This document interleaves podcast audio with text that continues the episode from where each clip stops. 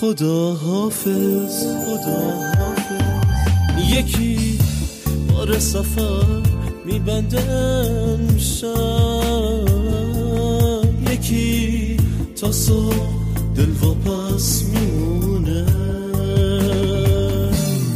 کوچکست پادکست مهاجرت.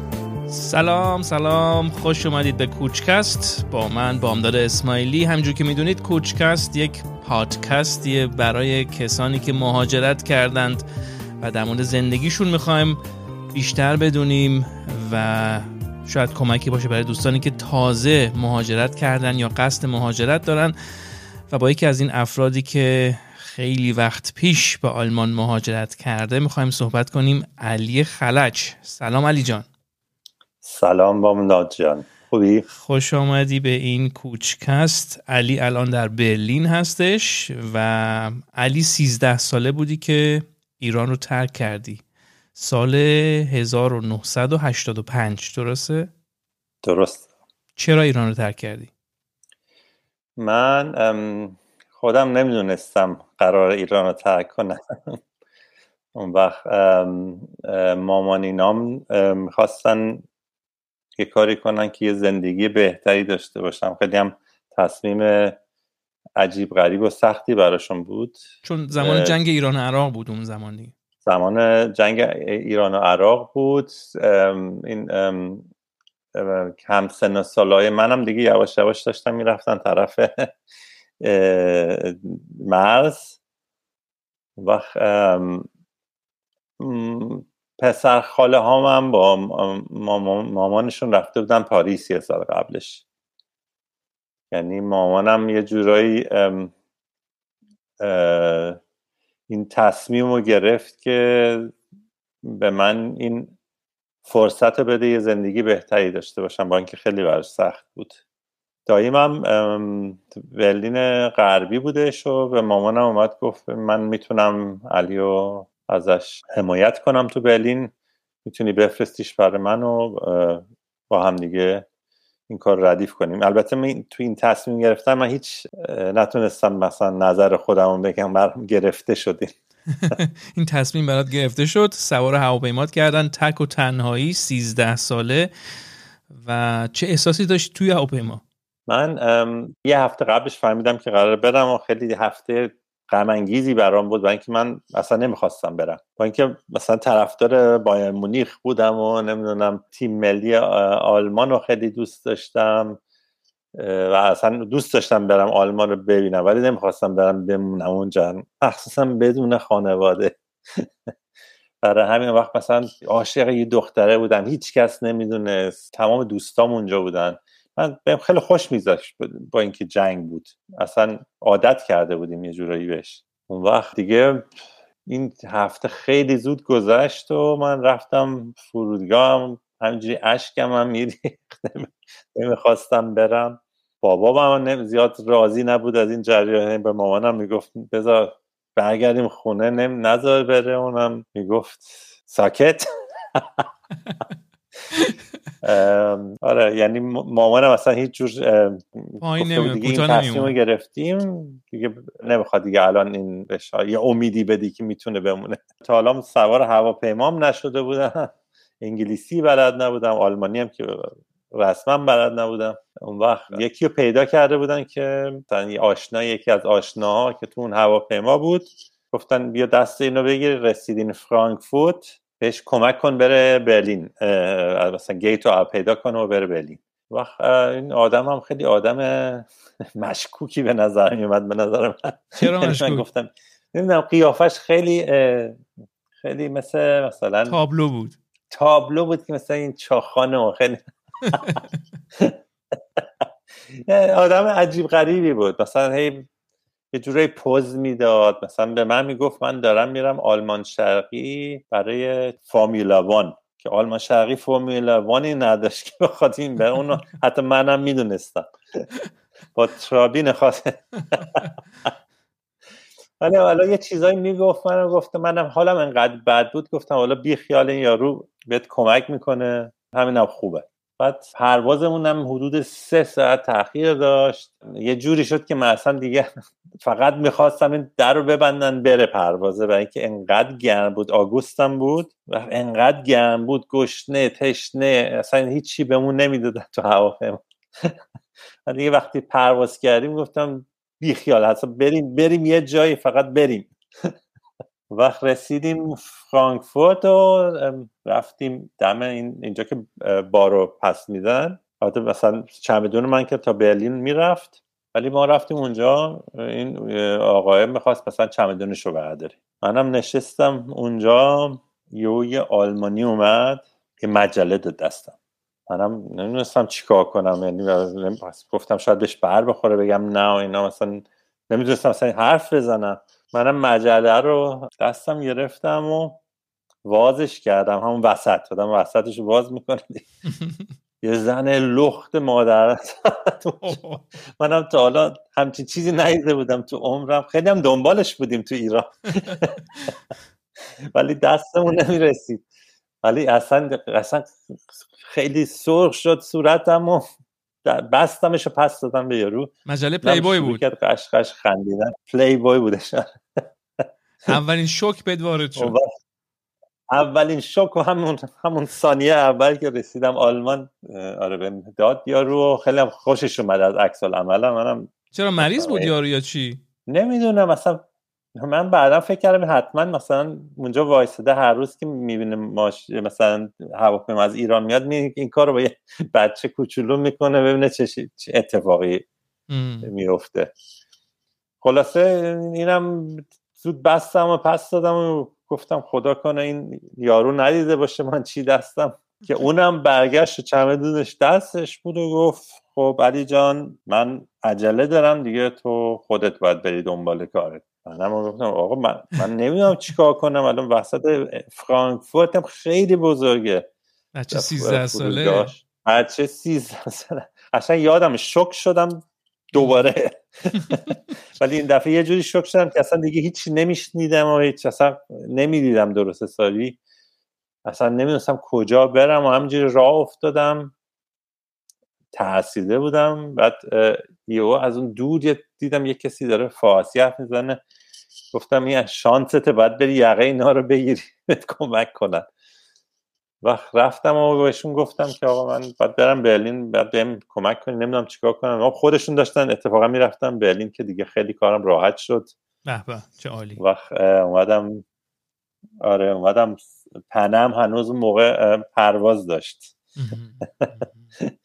الان شکسته شدم خیلی وقته. ولی سوار هوا پنم شدم و اومدم. و قشنگ یادم فکر می‌کردم مثلا پولیه اون مثلا آب و چیزایی که میدن تو هواپیما. رود نمی‌شد چی سفارش روم نمی‌شد بگم. اصلا نمی‌دونستم چی بگم. وقت دیدم همه دارن برای خودشون سفارش میدن. هیچ کم پول نمیده. ولی دیگه تموم شده. دیگه رسیدم برلین.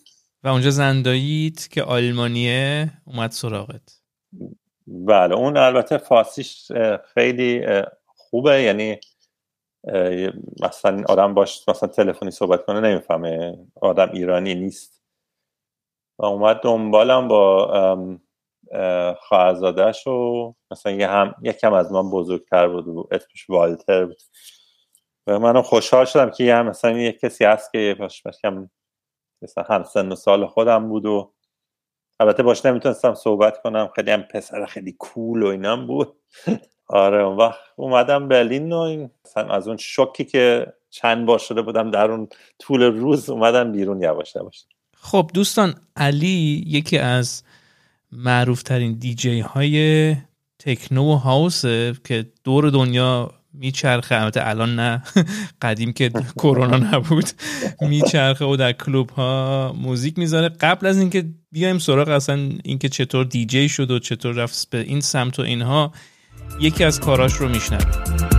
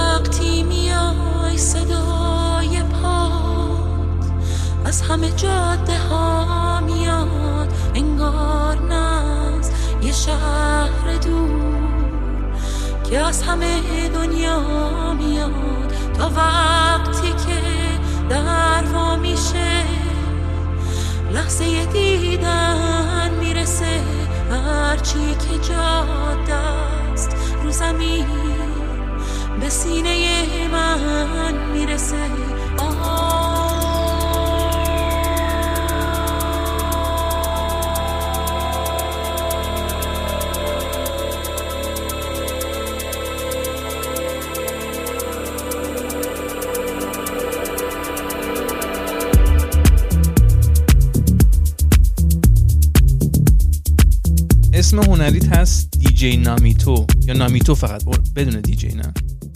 من دوست ندارم دیجی بذارم. من اینکه کم خودم بیشتر از اون بیشتر از اون محدود می‌کنه. آه اوکی. نامیتو. و معنیش چیه نامیتو؟ نامیتو من آلمانیشو فقط می‌دونم فارسیشو نمی‌دونم. میشه بشایدنهایت هامبلنس به انگلیسی. ام، برامون تعریف کن. یه یک ماهی پیش دایت بودی و بعد رفتی مدرسه. زبان که چیزی اونجور نمی‌دونستی. مدرسه رفتی چطور بود در آلمان؟ خب من ام، داییم که اصلا اینجا نبودش. وقتی اومدم آلمان هنوز ایران بود. وقت بهم گفت خب ما الان از فردا دیگه شروع می‌کنیم آلمانیت گرفتن و آماده شی برای مدرسه. گفتم چشم وقت بهم یه چند تا مثلا دست داد و گفت من فردا ازت اینا رو دوباره می‌پرسم برو مثلا یاد بگیر. منم زیاد جدی نگرفتی؟ جدی نگرفتم و رفتم دو تا سوال کرد. خراب کردم و خیلی عصبانی شد. اون وقت من دایم بهتر عصبانی نشه. برای همینم من خیلی زود آلمانی یاد گرفتم البته الان مثلا اون موقع میترسیدم ازش ولی الان خیلی خوشحالم این کارو کرد. بعد از یک ماه رفتم مدرسه که گفتن خب بیا ام، کلاس هفتم و دوباره برو. ما فقط به آلمانیت مثلا نظر میدیم آخر سر. بقیهش رو کاری نداریم. که من در اون موقعم نه دوست ایرانی داشتم نه مثلا دیگه فقط آلمانی حرف وقت انقدرم یه دوست داشتم همش مسخرم می‌کرد. مثلا اشتباه می‌گفتم. دوست آلمانی؟ اشتباه میکن دوست آلمانی بهترین مثلا طولانی ترین دوستم. آره. و انقدر به میخندید مثلا دلم نمی‌خواست دیگه یه جوری بشه که بتون بهش این فرصت رو بدم که بخواد بهم بخنده. هی زود زود یاد گرفتن. آره من مثلا بعد از شیش ماه از بعضی از ترکا که اینجا به دنیا اومدن بودن بهتر صحبت می‌کردم. و برام خیلی جالب بود. گفتم این اصلا چجوری کلاس هفتم هست با این آلمانیش. چه تفاوت هایی می‌دیدی بین مثلا مدرسه. اینجا و مدرسه ایران؟ اولش که زیاد مثلا خب ما توی ایران خیلی به اون به, به دین و نمی‌دونم عربی و اینا خیلی به- مثلا به مهم بود براشون. این من خیلی خوشحال بودم که دیگه نبود.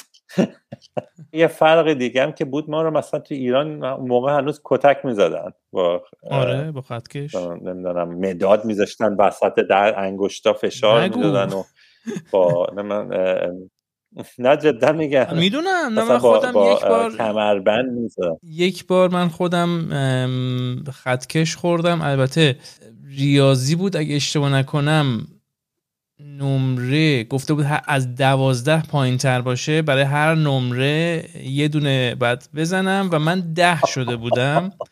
یه در... یکی این دست. یکی اون دست. خلاصه خطکش خوردم. نه می‌شناسم می‌دونم که چطور بود. و اینجا خب مسلما کتک زدن اینا نبود دیگه. اینجا کتک زدن اینجا اصلا یه قانون هست اگه بزنت معلم سه ثانیه فرصت داری تو هم بزنیش نه اصلا کاری شکایت. کنی و کلا حالا. شکایت آره ولی از همون اولش می‌تونی یه دونه بزنیم با مشت بعدم بری شکایت. این یه چیزی که اینجا خیلی خوشم نیامد این بودش که با روحیت بازی می‌کردن که این برای من خیلی سختتر بود حتی. من حاضرم خط, خط... خطکش بزن دستم. یعنی چی با چند؟ دقیقه بعد اوکیه. ولی اون یعنی مثلا استرس میذاشتن مثلا مسخره می‌کرد یا رو یا مثلا یه, یه کاری می‌کرد که من یکیشون از یکیشون که قشنگ میترسیدم. معلمه واقعا اذیت می‌کرد. یعنی می‌کرد؟ فشار روحی میذاشت. یک کاری که می‌کرد هی به هم صفر توی چیز می‌داد توی کلاس. خیلی برای من استرسش خیلی زیاد بود یعنی باید لج کرد یا مثلا هی با هم خیلی لج کرده بود اصولا. که البته تنها من نبودم. من بعدا فهمیدم این یکم مریض بودش این یارو. سر خارجی بودنت باید لج کرده بود؟ نه من فکر نمی‌کنم فکر نمی کنم با ضد خارجی برای اینکه خارجی های دیگه بودن که باشون خیلی اوکی بود. ولی من خب مثلا یه شخصیتم اینه که من یه, یه چیزی بهم میگن سوال می‌کنم چرا؟ وقتی این مثلا فکر می‌کرد می‌خوام اذیتش کنم وقت یه کاری می‌کرد که پشیمون شم. سوال کرد. آخر سرم یه کاری کرد از مدرسه اومدم بیرون. یعنی این این آدم باعث شد. یعنی آره. حالا به اونجا می‌رسیم. قبل از اون از خونه داییت اومدی بیرون. 17 ساله بودی که با داییت رابطت بد شد و آره من اومدی بیرون. آره من در طول این سه چهار سالی که خونه دایم بودم دایم خیلی برام یه قهرمان دنیا بود قبل از اینکه بیام آلمان. واقعا مثل سوپرمن بود برام یه جورایی. وقتی همینجوری که آدم آشنا میشه با هم دیگه مثلا دیگه خیلی مثلا رو هر روز می‌بینی هم دیگه. رو هم اونو با من آشنا شد. هم من با اون. اون وقت رابطمون اصلا خوب نبود دیگه. آخر یعنی یه جوری خیلی یه جای خیلی سنگینی بود برای من. یعنی مثلا به خیلی اه، چیزا رو اجازه نمی‌داد. البته تقصیر خودم بود. شروع کرده بودم دزدی کردن و نمی‌دونم از این حرفا. نه خب بیاد اجازم در بده. نه به اونش کاری نداشتم که مثلا آدم می‌تونه تنبیه بکنه ولی یه دوران خیلی سختی بود. من این اینی که پول برمی داشتم می‌دونی چه جوری آخر سر یقم گرفتم. آه. همه چی هر چی پول داشته بود از جیب از کیفش داشته بودم گذاشته بودم بالای کمدم. یعنی یه جوری می‌خواستم یقم رو بگیرن. وا چرا؟ نه, نه که بگم فکر کردم آه. برای اینکه فکر فکر می‌کردم مثلا برم میگردونن ایران یا مثلا اجازه میدن از اونجا برم. یعنی فقط به خاطر پول نبود جر یعنی بعدا اینو فهمیدم. اون موقع اصلا نمیفهمیدم چیکار دارم می‌کنم. یعنی کار احمقانه زیاد کردم. یکم قاطی هم کرده بودم دیگه. می‌خواست بهترین کار رو بام بکنه. قصدش خوب بود ولی اون موقع من نمیفهمیدم. وقت با هم دیگه جنگمون شدش اصلا. که منم دیگه 17 سال و نیمم که شد زدم بیرون. زدی بیرون و رفتی آشوز آره رفتم. من تو مدرسم با چند نفر آشنا شده بودم که همین همینی که یکیشون که مسخرم می‌کرد. به خاطر آل- آلمانی حرف زدنم. توی یه کامیون زندگی می‌کرد که شاگردان اوشو بودن توی برلین. ما اونا پنجاه بود نفر بودن و یه دیسکو داشتن. که مثلا خیلی خوب مثلا خیلی خوب کار می‌کرد و اون وقت من می‌رفتم با اینا اول فوتبال بازی می‌کردم اگه داشته بخوای اون وقت دیدم چه, چه زندگی چقدر زندگیشون فرق داره با زندگی من. همه با همدیگه هیچ, هیچ کس به کسی کاری نداشت. همه هی همدیگه رو بغل می‌کردن. خیلی همه حالشون خوب بود. تفکرات هیپی وقت من داشته. مثلا خونه همش دعوا. آره مثلا یه خیلی لاوی داوی بودم به قول انگلیسی ها اون اون وقت خونه ما برعکسش بود قشنگ. یعنی یه جوری بود که هی مثلا دعوا هی مثلا بد اخلاقی. و منم دیگه 17 سال و نیم دیگه گفتم حاجی بس دیگه. چند یه نیم شیش ماه دیگه خودم می‌تونم برم دنبال کارم. دیگه وقت انقدر فشار آوردم رو همه که آخر همه گفتن آقا بیا بیا برو اصلا. مامانم هم گفت بذار بریم قبل از اینکه مثلا یه اتفاق خیلی بد بیفته. اونجا هم ببین مثلا فقط شاگردای اوشو رو اجازه می‌دادن زندگی کنن و من تنها کسی بودم که رفتم و بهم اجازه دادم باهاشون زندگی کنم. و 18 ساله بودی که دیجی شدی رسما اونجا برای اون دیسکویی که داشتن. نوامبر 89 یعنی زمانی که دیوار برلین چه می‌دونم برداشته شد تو شروع کردی رسما به کار بله. دیجی با 18 سالگی. درسته. من قشنگ خیلی اونجا قرار بود مدرسه رو اینو بخواستم بگم در این معلم خوبمون که این با من که لج بود بعد که فهمید اومدم این کامیون زندگی می‌کردم می‌کنم خیلی با هم لجتر شد. که می‌گفت این اینو باید بندازم بیرون. به من رسما گفت. گفتش ما دوتا تموم نمی‌کنیم مدرسه رو. اه، منم دیگه یه موقعی دیدم قبل از اینکه من بندازه بیرون خودم, خودم برم. بهتره. بذار علی جان قبل از اینکه صحبت کنیم در مورد کار دیجی و اصلا چطور وارد این حرفه شدی و و چطوری رشد کردی یکی دیگه از آهنگاتو بشنویم.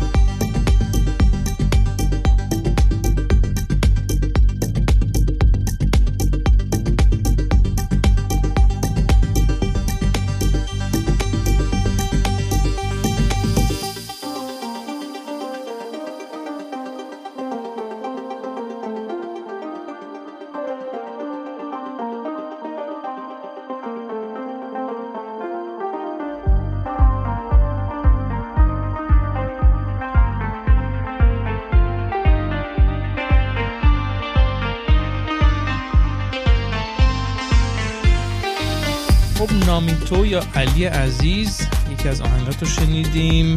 یه حالا شرح بده که اصلا چی شد دیجی شدی؟ خیلی جالب بود. اون موقع 1989 جریان اص- اصلا به اینجوری نبوده که یه حرفه مثلا یه شغل درست حسابی باشه. من مثلا کسایی که اونجا دیجی بودن امشب دیجی بودن فردا شب می‌رفتن دم بار وای میسادن. مثلا شب بعدش دم در بودن. یعنی مثلا rotation داشتن. اون وقت اتفاقا همون موقع همزمان با اینکه من دیجی شدم techno شروع شده بود.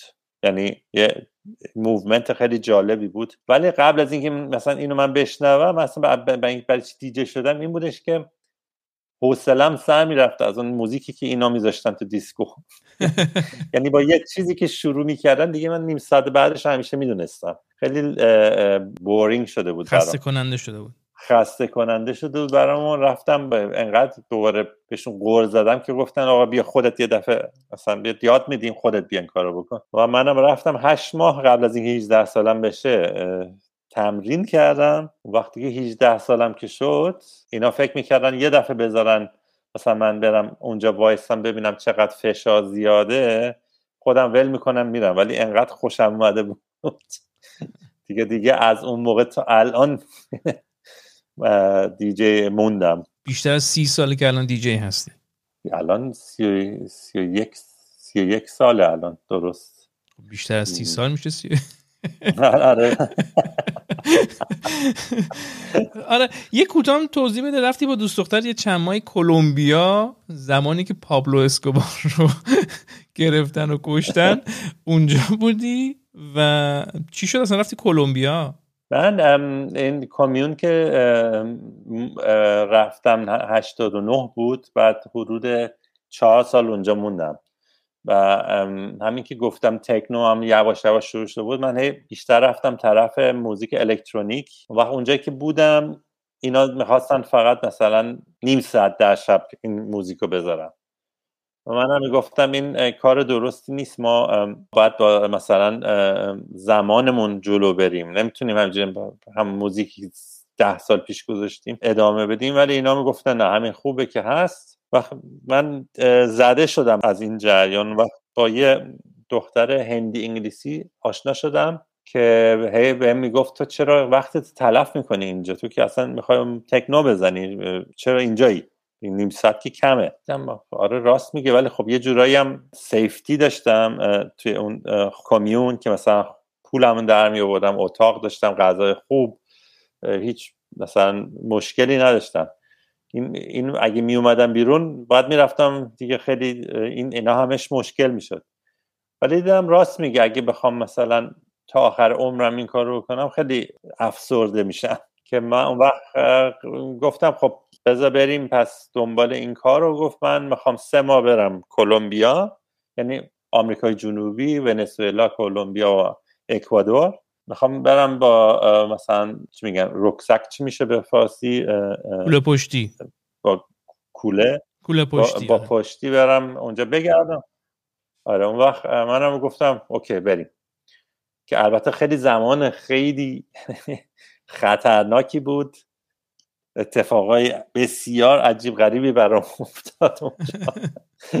که یکیشون هم یکیشون هم اینجوری بودش که اصلا منو تو خیابون نگرم داشتن اون وقت گفتن و یکی داشتم اونجا راه می‌رفتم گفتن اوکی شما اینجا چیکار می‌کنین؟ لباساتون رو در بیارید تو کلمبیا یا کجا؟ تو کلمبیا تو بوگوتا. وقت مثلا اونجا سرد شب. و من گفتم خب مثلا میگه شربات در بیارین مثلا چیزی مثلا نمی‌دونم کوکائینی چیزی نخریده باشی.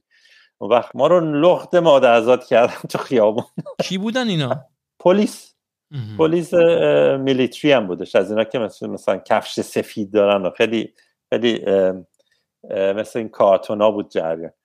اون وقت با مسلسلم جلو شکن و من اون وقت یارو گفت این کلمبیایی نیست. منم حرف نزده بودم تا اون موقع. نمیستم چی بی اون وقت یارو گفت نه این عراقیه. منم گفتم من ایرانی و ببین اینا انقدر شروع کردن خندیدن که یارو لخت وایستده ولی میگه من ایرانی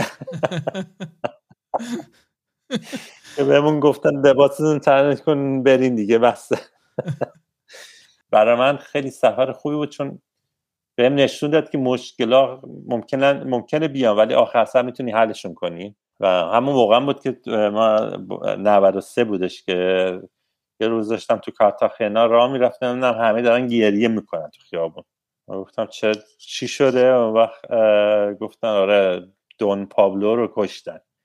و خیلی مرد آدماش خیلی دوستش داشتن. برای اینکه مثلا براشون مدرسه می آره دیگه بهشون می‌رسید. بهشون می‌رسید. البته خب خیلی آدم بسیار عجیب غریبی بود که مثلا هواپیما بم میذاشت و یعنی. ولی مردم معمولی یه جور براشون مثل رابین هود بود. درسته. خب و بعد از سه ماه خلاصه برگشتی دوباره فرانکفورت و نه خونه نه کار و پنج مارک تو جیبت بود. بعد چی شد؟ درسته. من من اصلا هیچی نداشتم دوست دخترم هیچی نداشت ولی ما یه گفتیم این پنج مارک رو بندازیمش تو تلفن. زنگ زدم به دوستم یکی از دوستم توی برلین. گفتم جریان اینجوریه من نه خونه دارم نه کار دارم نه جایی که بمونم می‌تونیم بیایم پلو تو. گفتش آره بیان هر وقت هر چقدر می‌خوان بمونین. اون با ماشینش دنبالمون فرودگاه و دیگه از اونجا هرچی درست کردم از همون پنج ماک شروع شد. و بعدش خلاصه تلاش کردی و رفتی در کلوب های برلین و یه زمانی شدی رزیدنت دیجی ترزور یک کلوپیه که یکی از معروف ترین کلوب های برلینه که فکر کنم تو تمام جهان میشناختنش.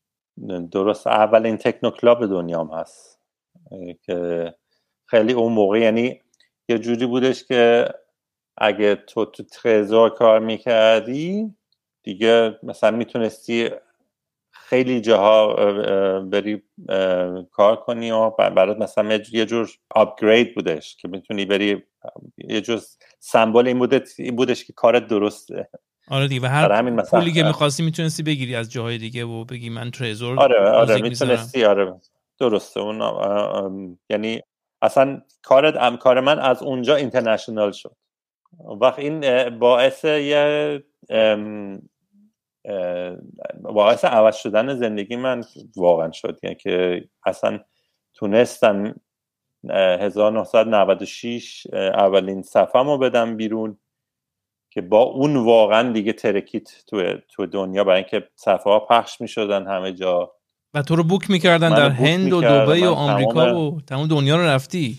آره تمام دنیا مثلا فکر کنم 50 60 تا کشور رو تو تمام, تمام کانتیننت ها رفتن قاره میشه نه؟ قاره بله. بذار قبل از اینکه بریم سراغ تجربه‌ای که با نازی هام داشتی یکی دیگه از کارات رو بشنویم.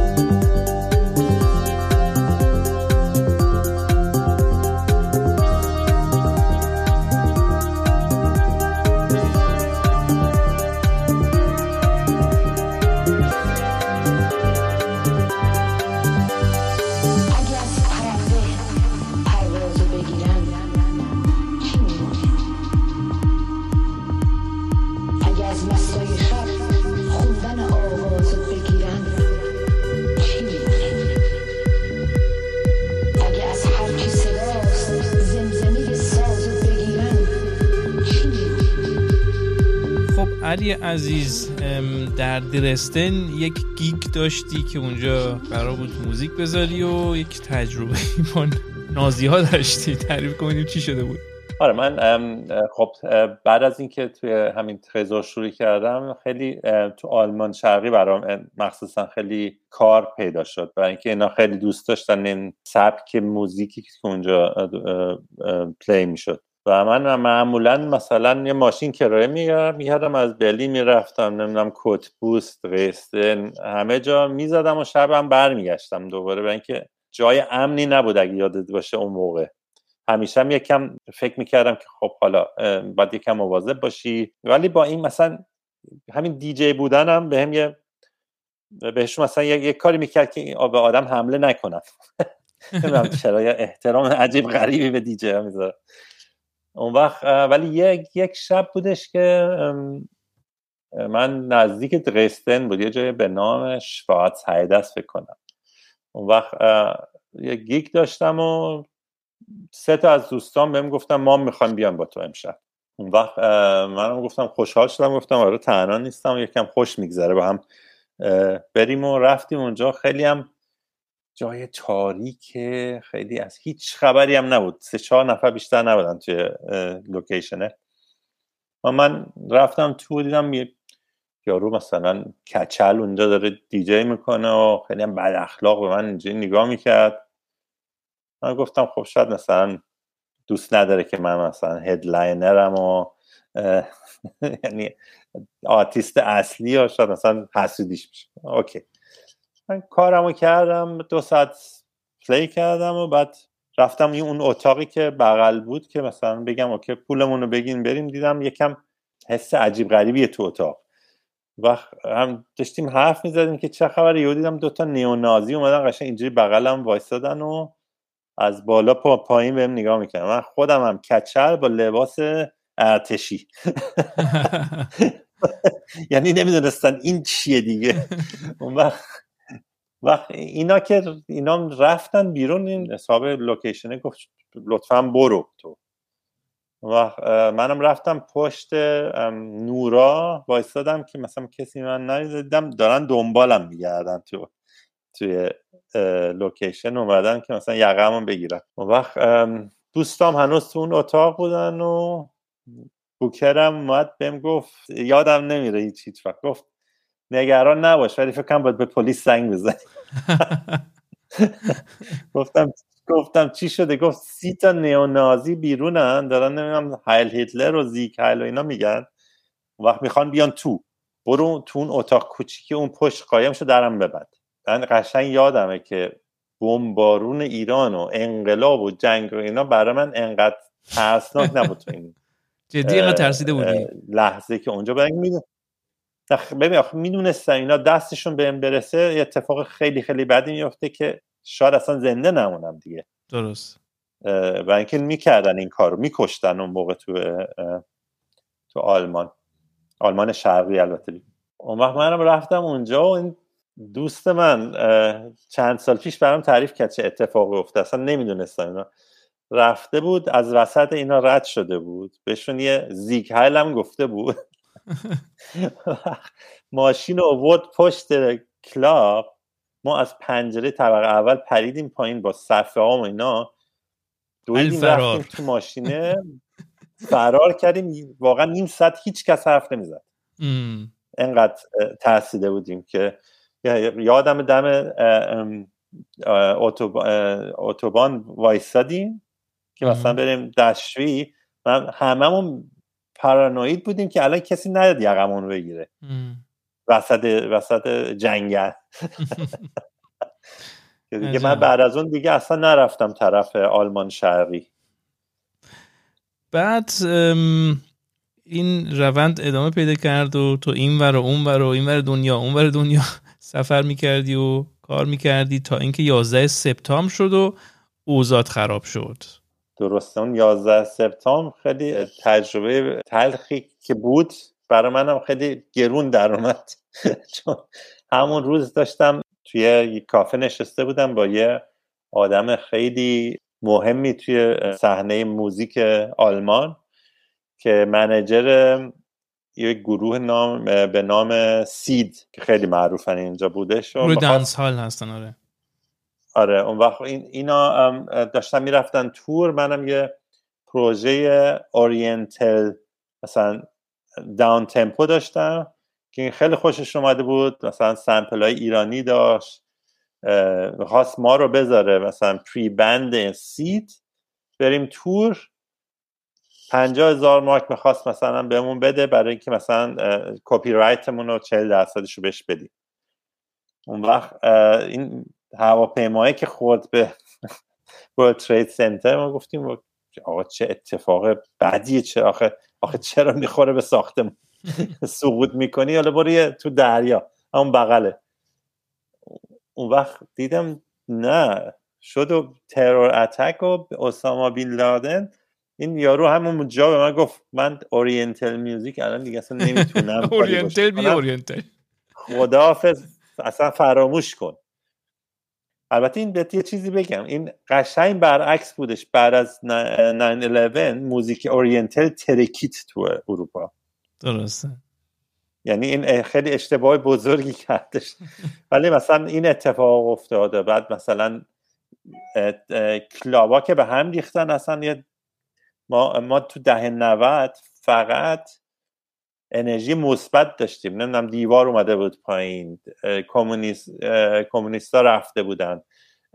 دیگه فقط جشن و پارتی تو برلین که مثلا فقط داشتیم پارتی می‌کردیم.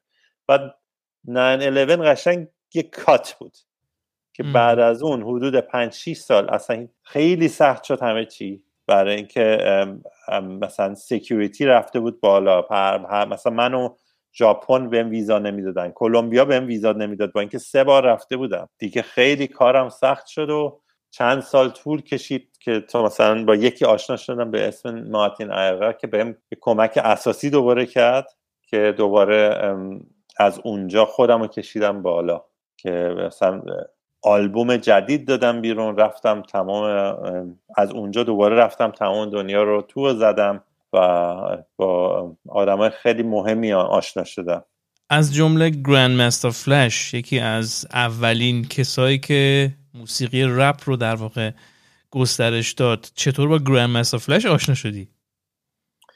گرند مستر فلش منجرش قبلا بوکر من بودش. وقت اینا می‌خواستن با یه پرودیوسر الکترونیک همکاری کنن و اومده بودن آلمان مثلا خیلی با اینو اون صحبت کردن. اینا هر وقت اسم فلش که میومد همشون می‌خواستن خیلی پول مثلا از قبل دریافت کنن که بیان اصلا باش کار کنن. آدم خیلی مشکوکیه که سرش هم خیلی کلا گذاشته شده تو زندگیش. اصلا تو این چیزا نیست. وقت من آخرین پرودیوسری بودم که اکس بوکرم بهش اومد گفت این آقای نامیتا هم هست کارش درست معروف نیست ولی مثلا مثل بقیه. اومد ما هم دیگر دیدم و یک رابطه خیلی خیلی خوب که حتی الان با هم بیشتر دوست شدیم الان. که مثلا وقتی که خیلی با هم کار کردیم بعد مثلا این سریال چیز می‌شناسی؟ The Get Down تو نتفلیکس آره. درباره همون مال Baz Luhrmann ه که درباره همون موقعی که hip hop و دیسکو اینا توی برانکس شکل گرفتن. یه سریال درست کرد که فلش هم چیزش بود executive producer ش بود. اون وقت به نتفلیکس هم گفته بود که نامیتو میاد. و می‌خوام با نامیتو کار کنم. اینا هم گفته ما ما به همینجا چیز میدیم producer میدیم داریم. اینم گفتش که اگه نامیتو نیاد من نمیام اصلا. دمش گرم. یعنی یک آدمیه که وقتی باش آره نه وقتی توی گروهش باشی هوا تو داره. هوا تو داره آره. خیلی خیلی حس خوبی بودین. اولد سکول اینجوری همه اینجوری نیستن. یعنی خیلی کسا اینجا ما بزرگشون رو به قول معروف میفرشن که به خاطر کم پول. و اینجور شد که نرفت دیگه سراغ اون پروژه. نه اونا انجام دادیم با هم دیگه. منو اووردن خیلی پول خوبی هم بهم دادن. پرواز خوب هتل خوب تو منحتن و یعنی این یعنی خب اون انقدر گردن کلفته که می‌تونه این مثلا همچی چیزی بگه. ولی می‌تونستم بگه نه خب اوکی یه کسی با یه کسی دیگه کار می‌کنم. سال 2019 بود که آهنگ ستون فلاورت پرفروشترین ترک الکترونیک های دنیا شد. یک کوتاه میشنویم و بعد توضیح بده یه داستان این ترک چیه.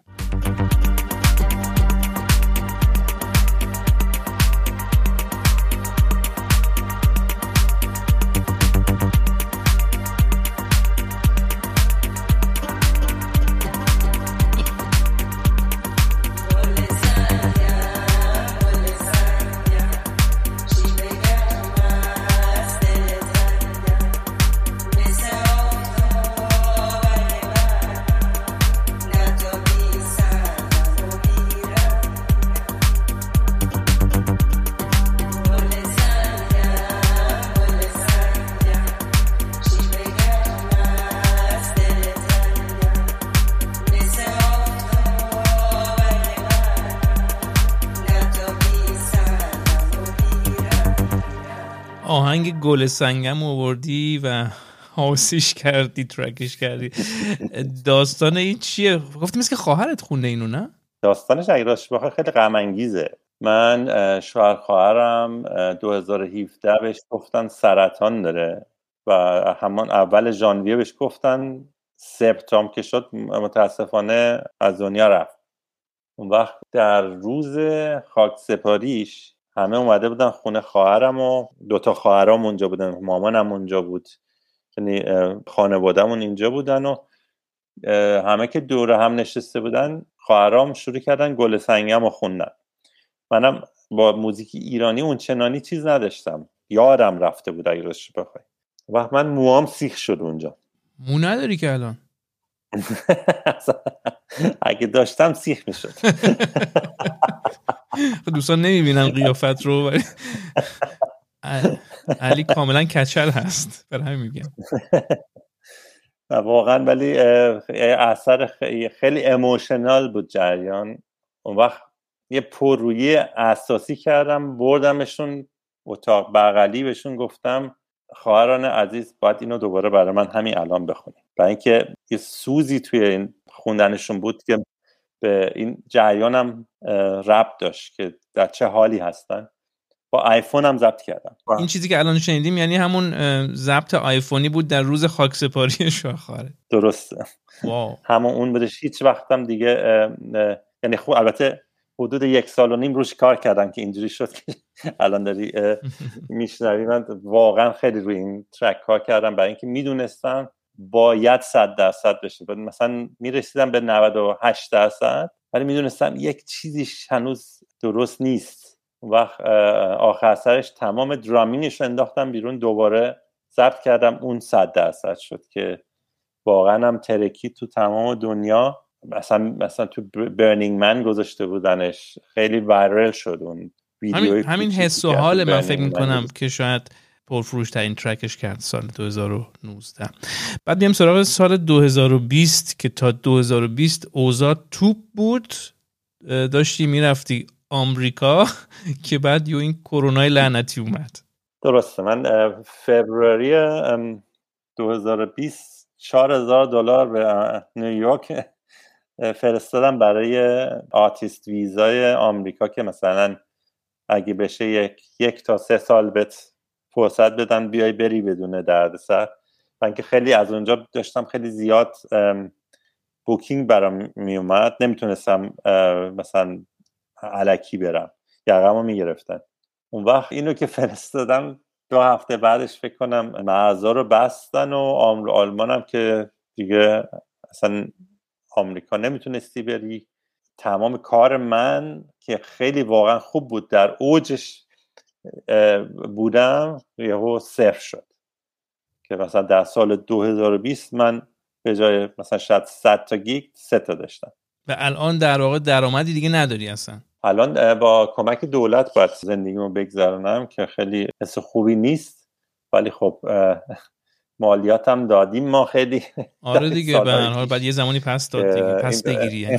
تقصیر خودم هم نیست. یعنی خیلی هم واقعا بهت بگم که خیلی با محبت و با مهربونی با هم رفتار می‌کنن. وقتی به دولت زنگ می‌زنم که اینجوری شده خیلی با احترام به هم کمک کردن و اصلا هیچ جور گیری ندادن که واقعا دم آلمان گرم که انقدر به ما کمک کرد که مثلا این ترسی که خیلی جای دیگه شاید الان باشه رو نداریم که همه چی از دست بدیم. درسته. خب داریم می‌رسیم به مبحث آخر این قسمت. برای ما بگو که کی این حس رو داشتی که اینجا در آلمان ادغام شدی و خودت رو قسمتی از این جامعه می‌دیدی؟ کی بود؟ من این حس هنوز ندارم. بعد از 36 سال هنوز نداری این حس صد درصد نیست. البته من یه چیزی بهت بگم که من اصولا با نشنالیزم یا اینکه مثلا آدم مثلا ایران رو خیلی بزرگ کنه یا آلمان رو خیلی بزرگ کنه مثلا مشکل اساسی دارم. من بیشتر با آدمایی که دور برم هستن و یه جورایی مثلا با شهرها بیشتر رابطه می‌تونم داشته باشم. مثلا من نیویورک رو خیلی دوست دارم ولی نمی‌دونم بقیه آمریکا مثلا نیویورک ال ای رو دوست دارم ولی بقیهش یکم برام خنده داره. برلین رو خیلی دوست دارم ولی مثلا تمام آلمان رو نمی‌تونم برم بگم. خب من الان یعنی بیشتر خودم برلینی حساب می‌کنم تا آلمانی هستش رو بخوای. اون وقت یه چیزی هم که تو آلمان هستش که امروز داشتم با دوستای لبنانیم صحبت می‌کردم. تو صد سالم اینجا باشی به خاطر قیافت هیچ وقت آلمانی حساب نمیشی تو خیابون. اون وقت این مثلا یه, فرقیه که با مثلا آمریکا داره. این جملت واقعا دردناکه. ولی ریالیتیه. واقعیت واقعا. یعنی برای من این اینا قبولش کردم آدم نمیگم هم آدم های ولی دیدشون اصلا دید این کشور از این کشور اینجا نیست که این آدما دارن میان یه قسمت این کشور بشن. معمولا فکر کنن میان که برن. می‌دونی منظورم چیه؟ مثلا آمریکا بهت میگه آقا بیا آمریکایی بشی آمریکایی دیگه کسی اجازه نداره به چپ نگاه کنه. آلمان به من پاسمو داد باید یه چیزی امضا می‌کردم که اگه ایران یا مثلا کشورهایی که دوستن با ایران دردسری برات پیش بیاد ما نمیان بهت کمک کنیم. این قشنگ میشه citizen دست دوم یا دومین کلاس یه جورایی. ولی بازم میگم از دلخور نیستم ازشون فقط اینو برای خودم قبول کردم که همینی که هست. اگه خوشم نمیاد می‌تونم برم آمریکا مثلا زندگی کنم. ببینم 17 سال پیش پدرت فوت کرد و مادرت الان چی میگه؟ بعد از 36 سال که فرستادت آلمان که موفق بشی و الان دیجی شدی. مامان من خیلی بهم افتخار می‌کنه اولش خیلی میترسید از این جریان از این کاری که دارم می‌کنم ولی بعد که دید چقدر این کار رو دوست دارم چقدر موفق شدم چقدر مثلا با عشق این کار می‌کنم خیلی هم خوشحال شد و خیلی هم واقعا مثلا من موزیکم می‌ذارم مامانم همیشه میاد تو فیسبوک لایک می‌زنه و قلب می‌ذاره و من خودش شیر می‌کنه توی فیسبوکش خیلی برام حس خیلی خوبی مامان منم همه کارهای منو لایک می‌زنه و شیر می‌کنه. خب مامان همه یکی خب کارتم خیلی خوبه دیگه. ببینم اگه به عقب برگردی حاضری دوباره این راه مهاجرت رو بیای؟ من همین امروز داشتم با مامانم صحبت می‌کردم ازش تشکر می‌کردم که این کار وحشتناک سخت رو کرد که بچهش رو بذاره توی هواپیما و بگه که خوبی زندگی این آدم برای من مهمتر از این که بغلم باشه. براش هم خیلی سخت هنوز که هنوزه بعضی وقتا از خودش می‌پرسه که من شاید اشتباه خیلی بزرگی کردم گذاشتم بره تنها. ولی من همیشه بهش میگم نه من واقعا یک زندگی بسیار قشنگی به خاطر این تصمیم مامونم داشتم. با تمام بالا پایینیش. یعنی من خیلی خوردم زمین. من الان توی برلین می‌تونم بهت بگم که از موقعی که از خونه دایم رفتم بیرون هیچ جور فامیلی ندارم اینجا. یعنی تنهای تنهام دوستای خیلی خوبی دارم ولی خانواده ندارم. بچه‌مون که به دنیا آمد کسی نبود که بگم خواهر عزیز بیایی مثلا یه بعد از ظهر مواظب این باش یه نفسی بکشم. این کار رو باید همیشه مثلا با با دوستان می‌کردم که خیلی هم مثل خانواده هم هستن. ولی خب این سخت بود. ولی من بازم به نظرم اینکه اومدم اینجا یه شانس خیلی بزرگی بودش تو زندگی عالی. و اگه الان ایران مونده بودی چی می‌شدی؟ فکر کنم مرده بودم الان. چرا؟ من, من آدم چیزی هم مثلا بهم زور بگن خیلی چیز مثلا آلمان پلیس بهم میاد گیر میده قشنگ جلوشون وای میستم و بهشون عقیدم رو میگم. تو ایران این کارو بکنی؟ زیاد پیر نمیشی فکر کنم. همونجا اوین. نمی‌دونم شاید هم اصلا نمی‌تونم بهت بگم. من فکر کنم مثلا می‌رفتم مهندس می‌شدم یا نمی‌دونم اصلا نمی‌تونم بهت بگم چه اتفاقی برام میافتاد. ولی ما خوشحالیم که خلاصه اومدی آلمان و برلین و باهات آشنا شدیم با کارت با موسیقیت آشنا شدیم و بهت افتخار می‌کنیم. خیلی ممنون از علی عزیز یا نمیتوی عزیز. مشتاق شنیدن کارهای جدیدت هستیم. یه کارم من برات یعنی یه تیک سنتور زدم منتظریم که اینم بیاد بیرون. بله خیلی هم خوب شده. الان نیکس جدیدش هم برات میفرستم. همین بعد از این حرف مرسی ممنونم. و دوستان عزیزی که این کوچکست رو شنیدید از شما هم تشکر می‌کنم. تا برنامه بعدی خدافز خداحافظ برای آخرین بار. خداحافظ ولی با گریه این بار. تو که بغز شکستی. چرا چشمای پر عشقت رو بستی؟ خدا حافظ برای آخرین بار. خدا حافظ ولی با گریه این بار خدا